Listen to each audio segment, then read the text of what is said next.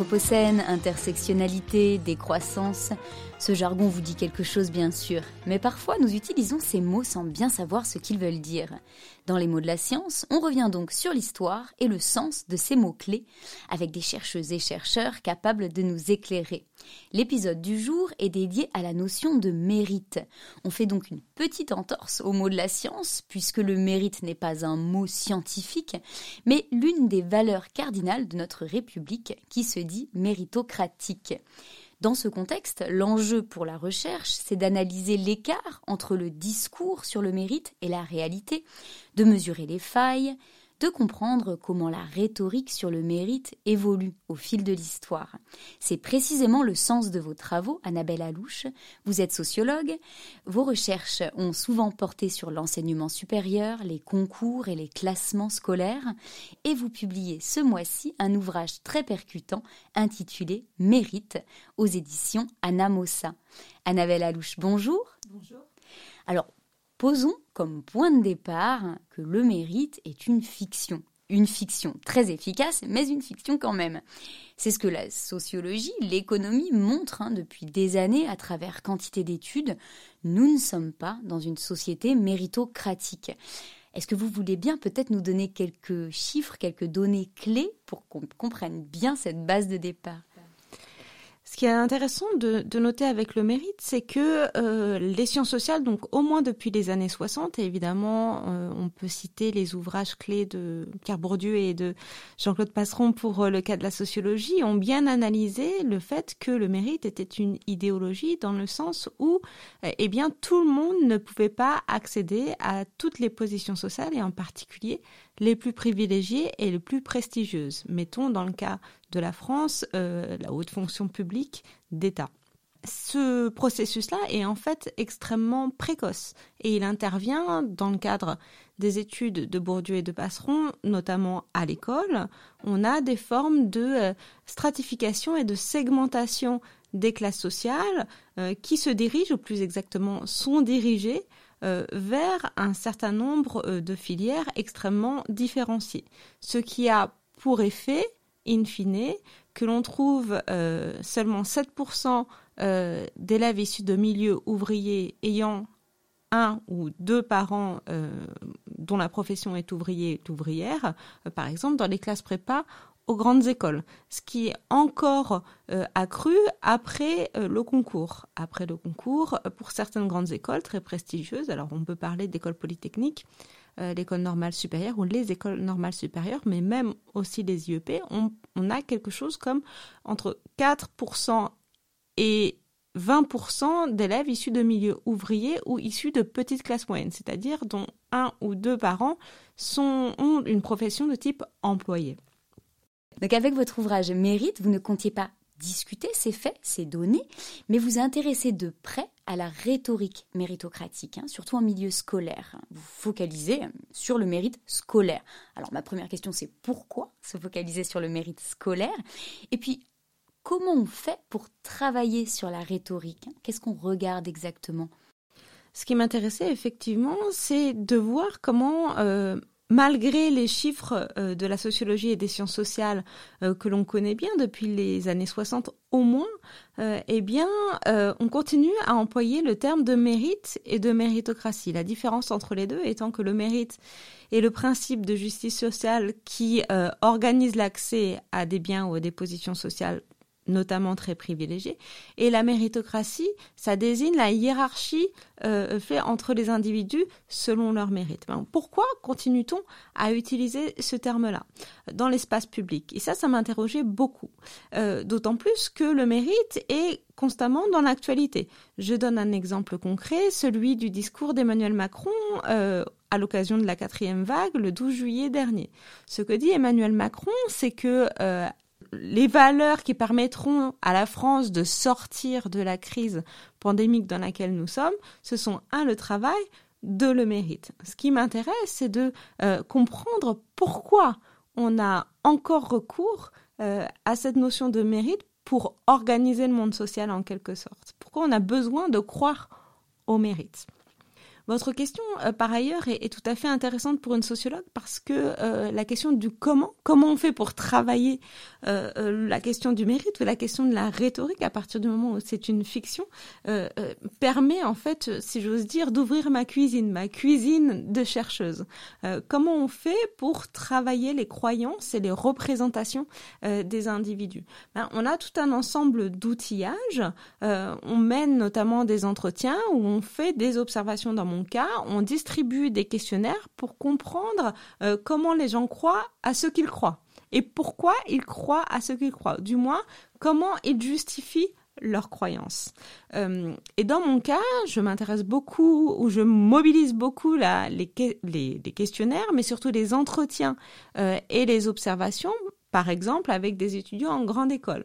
Comment fait-on quand on est un étudiant en grande école, que ce soit euh, à Sciences Po, à l'école normale supérieure ou à l'école polytechnique, pour justifier de sa position sociale et position scolaire?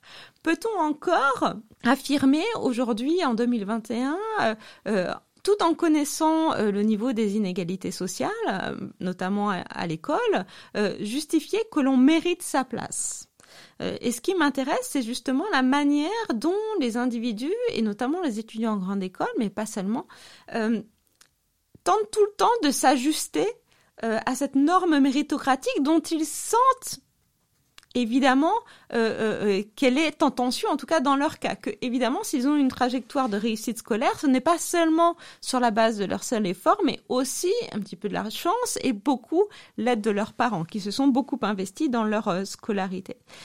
Et c'est tous ces paradoxes-là, dans les manières de justifier sa position sociale, qui m'intéressent et qui me permettent, enfin qui me sont rendus accessibles par cet outillage-là, que ce soit les entretiens, les questionnaires ou les observations. Est-ce que vous avez envie de nous donner quelques exemples, euh, ou même un seul exemple, euh, de ces fameuses discussions, de ces entretiens avec des élèves qui étudient dans des institutions prestigieuses, ou en tout cas qui ont accédé grâce à un concours, à savoir que l'on comprenne comment ils justifient effectivement cette fameuse position sociale? Alors, un exemple que je donne également dans le livre, c'est le cas d'un étudiant de Sciences Po qui est admis euh, à l'ENA, qui vient juste de réussir son concours. D'ailleurs, euh, à l'époque de l'entretien, il n'est pas encore, il n'a pas été encore intégré à l'école normale, euh, l'école nationale, pardon, d'administration. il vient donc de réussir son concours et je lui demande, dans le cadre d'un entretien, si selon lui le, le concours de l'ENA est méritocratique. Donc, s'il mérite véritablement sa place à l'ENA. Et il me répond de manière assez claire, il me dit, euh, pour moi, euh, le concours est méritocratique, mais c'est plus un acte de foi qu'autre chose. Et pourquoi cette citation est intéressante C'est parce qu'en en mobilisant la notion d'acte de foi, il montre bien à la fois son envie de croire et en même temps la distance qu'il a à partir de euh, cette notion de mérite. Et c'est justement cette tension qu'on ressent dans un certain nombre d'entretiens avec des étudiants en grande école, mais finalement avec tout un ensemble euh, euh, de public, de population, euh, quel que soit le milieu social. Il y a toujours ce travail en fait de tension ou de mise en scène de soi en fonction du mythe méritocratique. On essaie d'y coller aussi près que possible. Et là encore, euh, c'est comme ça qu'on peut comprendre, par exemple, la manière dont se mettent en scène un certain nombre, par exemple, de célébrités. Il y a eu un article euh, dans Slate très récemment sur Christine and the Queens. Euh, euh, qui disait, alors qu'elle est euh, normalienne, fille d'universitaire, etc., ou en tout cas fille d'enseignant, qu'elle se définissait comme une fille de milieu populaire. Et ce, c'est vraiment un exemple typique de la manière dont on essaye, parfois désespérément, de se définir à l'égard de cette rhétorique méritocratique. On essaye de coller justement à cette, à cette mise en scène de soi, ce récit de soi qui fait qu'on vient d'un milieu populaire ou d'un milieu moins favorisé et que grâce à son effort personnel et singulier, euh, on arrive à atteindre une certaine position sociale ou un certain, euh, un certain type de capital, en l'occurrence pour euh, la chanteuse, la, la, célébrité, la consécration musicale et artistique. On va faire un petit saut dans le temps en écoutant un extrait de la pièce Les Noces de Figaro. Oh, monsieur le comte, vous ne l'aurez pas. Vous ne l'aurez pas parce que vous êtes un grand seigneur, vous vous croyez un grand génie. Noblesse, fortune, un rang, des places, tout cela rend si fier. Qu'avez-vous fait pourtant de bien? Vous vous êtes donné la peine de naître et rien de plus. Du reste, homme assez ordinaire. Tandis que moi, morbleu, perdu dans la foule obscure, il m'a fallu déployer plus de science et de calcul pour subsister seulement, qu'on en a mis depuis cent ans à gouverner toutes les Espagnes. Et vous voulez shooter? Nous venons d'écouter un extrait des Noces de Figaro, hein, une pièce de Beaumarchais qui a 250 ans, et pourtant, eh cette tirade garde toute son actualité. Alors si je vous la fais écouter, c'est bien parce que dans votre ouvrage, vous attirez notre attention sur les différents âges du mérite. Le fait que c'est une notion ancienne, changeante, notamment très présente chez les protestants. En gros, si on est un bon croyant, on méritera le salut. Est-ce que vous voulez bien revenir sur cet héritage, cet héritage judéo-chrétien, hein, le fait que cette notion de mérite est finalement ancrée dans nos sociétés depuis très très longtemps? Tout à fait. Ce qui est intéressant justement dans la manière euh, dont la rhétorique méritocratique circule dans l'espace public, c'est qu'on l'associe systématiquement à la Révolution française. Et donc la pièce de Beaumarchais, évidemment, euh, l'illustre bien. Euh, mais la rhétorique méritocratique tel qu'on l'aperçoit comme associé à la Révolution. Est en fait un héritage beaucoup plus ancien. Et elle est liée, à mon avis, à deux euh, logiques. Euh, donc, un héritage chrétien, ou plutôt judéo-chrétien au, sens large du terme, euh, qu'on retrouve chez les catholiques et chez les protestants sous des formes un petit peu différentes. Et là, il faut se référer évidemment aux études de Max Weber sur les, premières sectes protestantes et comment finalement les protestants gagneront le salut de leur âme par leur travail croit en tout cas euh, que euh, malgré euh, la prédestination qui les prédestine soit à l'enfer, soit au paradis, pour aller extrêmement vite, leur travail, le fruit de leur travail, permettront d'identifier, de les distinguer et d'identifier le fait qu'ils soient élus ou pas de Dieu. Donc il y a euh, dans le mérite effectivement ce, euh, ce travail, enfin cet héritage religieux euh, et, ce travail des religions en quelque sorte, qui structure les institutions, y compris les institutions républicaines contemporaines. À mon avis, l'héritage du mérite n'est pas seulement lié à un héritage religieux, c'est un héritage institutionnel lié à la construction des États, la construction des États et à la bureaucratisation des États. Et là, à mon avis, euh, c'est intéressant parce qu'on sort complètement du cadre de la Révolution française. L'État euh, moderne tel qu'il se construit, il se construit dès euh, le Moyen Âge, dès la fin du Moyen Âge, avec la construction d'un monopole du pouvoir autour du roi, qui aboutit évidemment à l'Ancien Régime et à l'absolutisme. et pour construire un État fort, eh bien, il faut une bureaucratie. À partir du moment où il faut une bureaucratie fondée sur des fonctionnaires, on se pose la question euh, du recrutement des fonctionnaires sur leurs compétences, c'est-à-dire sur leur capacité et pas seulement sur leur origine sociale. Euh, d'où euh, des discours, y compris des discours très fameux chez Richelieu, où il se pose la question de sélectionner ces fonctionnaires non seulement par la vénalité des charges, c'est-à-dire par l'héritage, par le fait qu'un fils puisse acheter la charge de son père, mais aussi sur la base des compétences. Et d'ailleurs, les premiers concours des premières grandes écoles, euh, par exemple celui de l'école navale, ne date pas de la Révolution ni de l'époque napoléonienne, mais de l'Ancien Régime. Euh, ce qui montre bien qu'on est dans, un, dans une rhétorique qui n'est pas seulement liée à la Révolution française, même si évidemment la Révolution française l'investit, du coup lui donne une force politique et symbolique extrêmement euh, forte, puisqu'elle construit du coup construit des institutions sur la base de ce mérite. D'où la référence de la Déclaration des droits de l'homme et du citoyen, à la notion de talent qui fait que euh, euh, on accède au service public sur la base de son talent. On ne prononce pas le terme de mérite, mais c'est sous-jacent, euh, plutôt que justement sur le fait de venir de telle ou telle origine ou d'être en, capacité d'acheter sa charge dans les services publics. Ça, c'est l'article 6 de la Déclaration des droits de l'homme et du citoyen.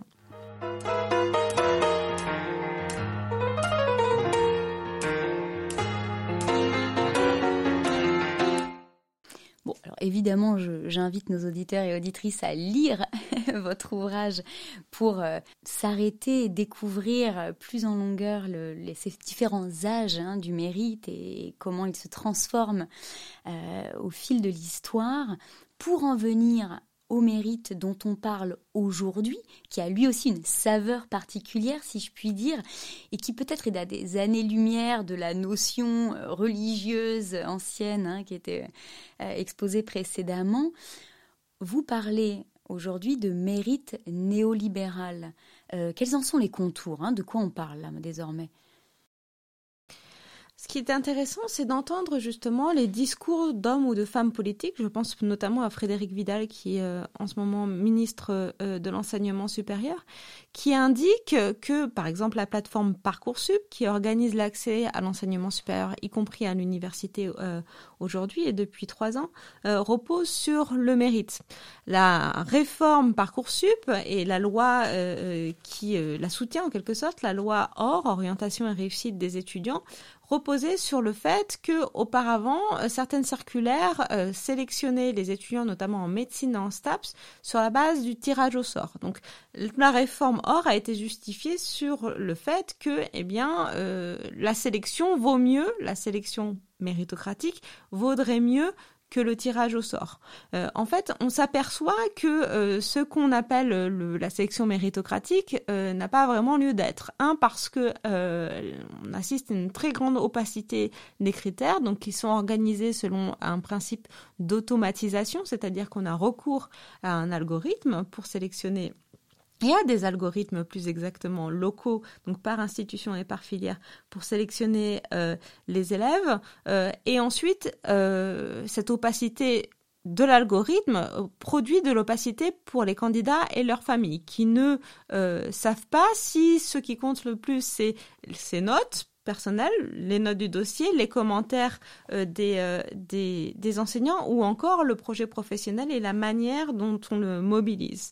Euh, et pourquoi je parle de mérite néolibéral, c'est que en fait l'institution et les institutions du supérieur désormais sont fondées sur l'idée qu'il faut forcément passer par l'expérience de la sélection, c'est-à-dire de la compétition scolaire de soi avec autrui et en fait de soi avec tout le monde pour pouvoir accéder à l'enseignement supérieur. Ceci, évidemment, est euh, articulé avec euh, un discours de la pénurie. Désormais, l'État n'a plus d'argent, l'État n'a plus de place à offrir euh, à tout le monde et à forcerie, évidemment, aux classes populaires. Et donc, il faut justifier de sa motivation pour rentrer dans le supérieur. Ce qui caractérise le mérite néolibéral, au-delà du cas de Parcoursup, c'est véritablement cette idée de la compétition et de la compétition scolaire comme une fin en soi comme une manière de prouver sa performance, son efficacité. Il n'y a plus de discours collectif sur le progrès social. Parlons maintenant de ceux qui perdent en fait, hein, de celles et ceux qui perdent dans ce système euh, soi-disant méritocratique, hein, de ceux qui perdent vraiment, hein, ceux qui n'auraient pas assez mérité d'être traités dignement de par leur salaire, leurs horaires de travail, ou dans le cadre de l'enseignement en ayant des professeurs de qualité ou suffisamment investis. La, question que je me pose, c'est quel conflit, quelle tension naissent dans le sillon de ce fameux mérite néolibéral qui exclut, qui abîme, et peut-être même, je vous pose la question, euh, qui abîme plus encore qu'avant. Euh, ce qui est intéressant, en fait, c'est effectivement euh, de s'intéresser au mérite, pas seulement comme il n'existe pas, par exemple, à l'école, et c'est ce que disent très bien Bourdieu et Passeron, mais aussi la, la manière dont l'expérience du mérite, c'est-à-dire l'expérience du jugement scolaire, peut affecter notre rapport aux institutions et plus largement notre rapport aux politiques. Et c'est vraiment ça qui m'intéresse. Euh, comment on en vient à faire confiance ou pas aux institutions scolaires et plus largement aux institutions politiques selon l'expérience qu'on a à l'école, puisque dans un système où l'école est obligatoire, on va tous à l'école. Donc à un moment, on est confronté à la compétition scolaire, au jugement des profs, des notes. Donc c'est une expérience sociale extrêmement bien partagée en quelque sorte, cette expérience de la compétition scolaire. Euh, et moi, ce qui m'intéresse, c'est de voir comment cette expérience de, de la honte, de l'humiliation ou de l'angoisse peut éventuellement structurer le rapport aux institutions.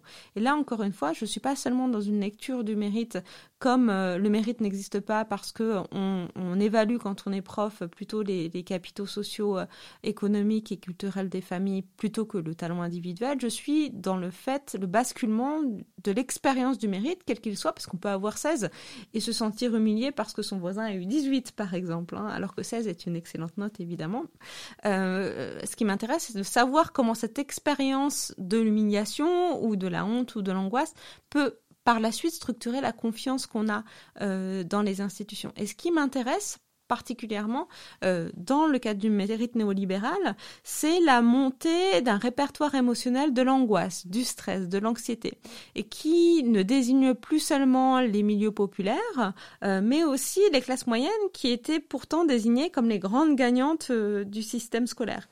Et ça, dans Parcoursup, c'est quelque chose que j'ai perçu dès le départ. À la loi OR qui a été votée en 2018, le projet ayant été déposé en 2017, a suscité tout un ensemble de réactions, de prises de parole, voire de sollicitations. J'ai été sollicitée par des parents d'élèves, par des associations, euh, par des candidats eux-mêmes qui me parlaient tous de la même chose, c'est-à-dire de leur angoisse.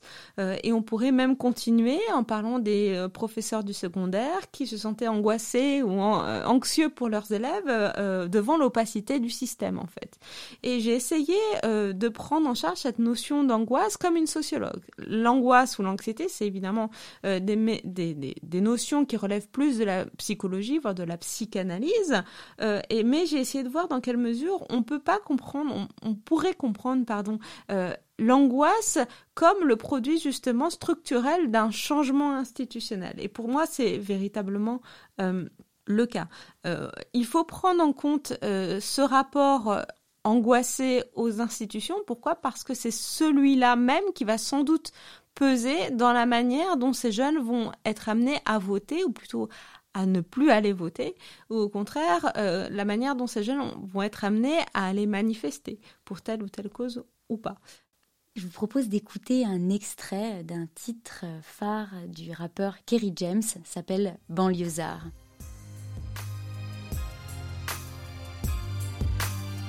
On n'est pas l'échec voilà le chant des combattants, banlieusards et fiers de l'être. J'ai écrit l'hymne des bâtons, ceux qui ne font pas toujours ce qu'on attend.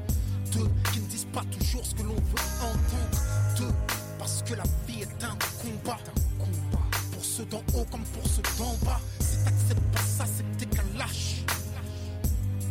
Lève-toi et marche, c'est un pour les miens.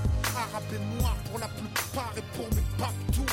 Prolétaires et banlieusards, le deux qui rêvent d'une France unifiée. Car à ce jour, il y a de France qui peut nier. Et moi, je suis de la deuxième France, celle de l'insécurité, des terroristes potentiels, des assistés. C'est ce qu'ils attendent de nous. Mais j'ai d'autres projets qui nous retiennent ça. Je suis pas une victime, mais un soldat. Regarde-moi, je suis noir et fier de l'être. Je manie la langue de Molière, j'en maîtrise les lettres. Français parce que la France a colonisé mes ancêtres. Je vous laisse réagir. Euh, alors, je ne connaissais pas cette chanson, mais là, on est dans la rhétorique méritocratique pure et dure, euh, avec euh, euh, tous ces passages obligés, donc l'origine sociale, évidemment l'expérience de la discrimination raciale, mais aussi la croyance et la revendication scolaire, les lettres de Molière, etc., etc. En l'écoutant, on a un frisson, j'ai un frisson et l'expérience du mérite, c'est véritablement euh, ça.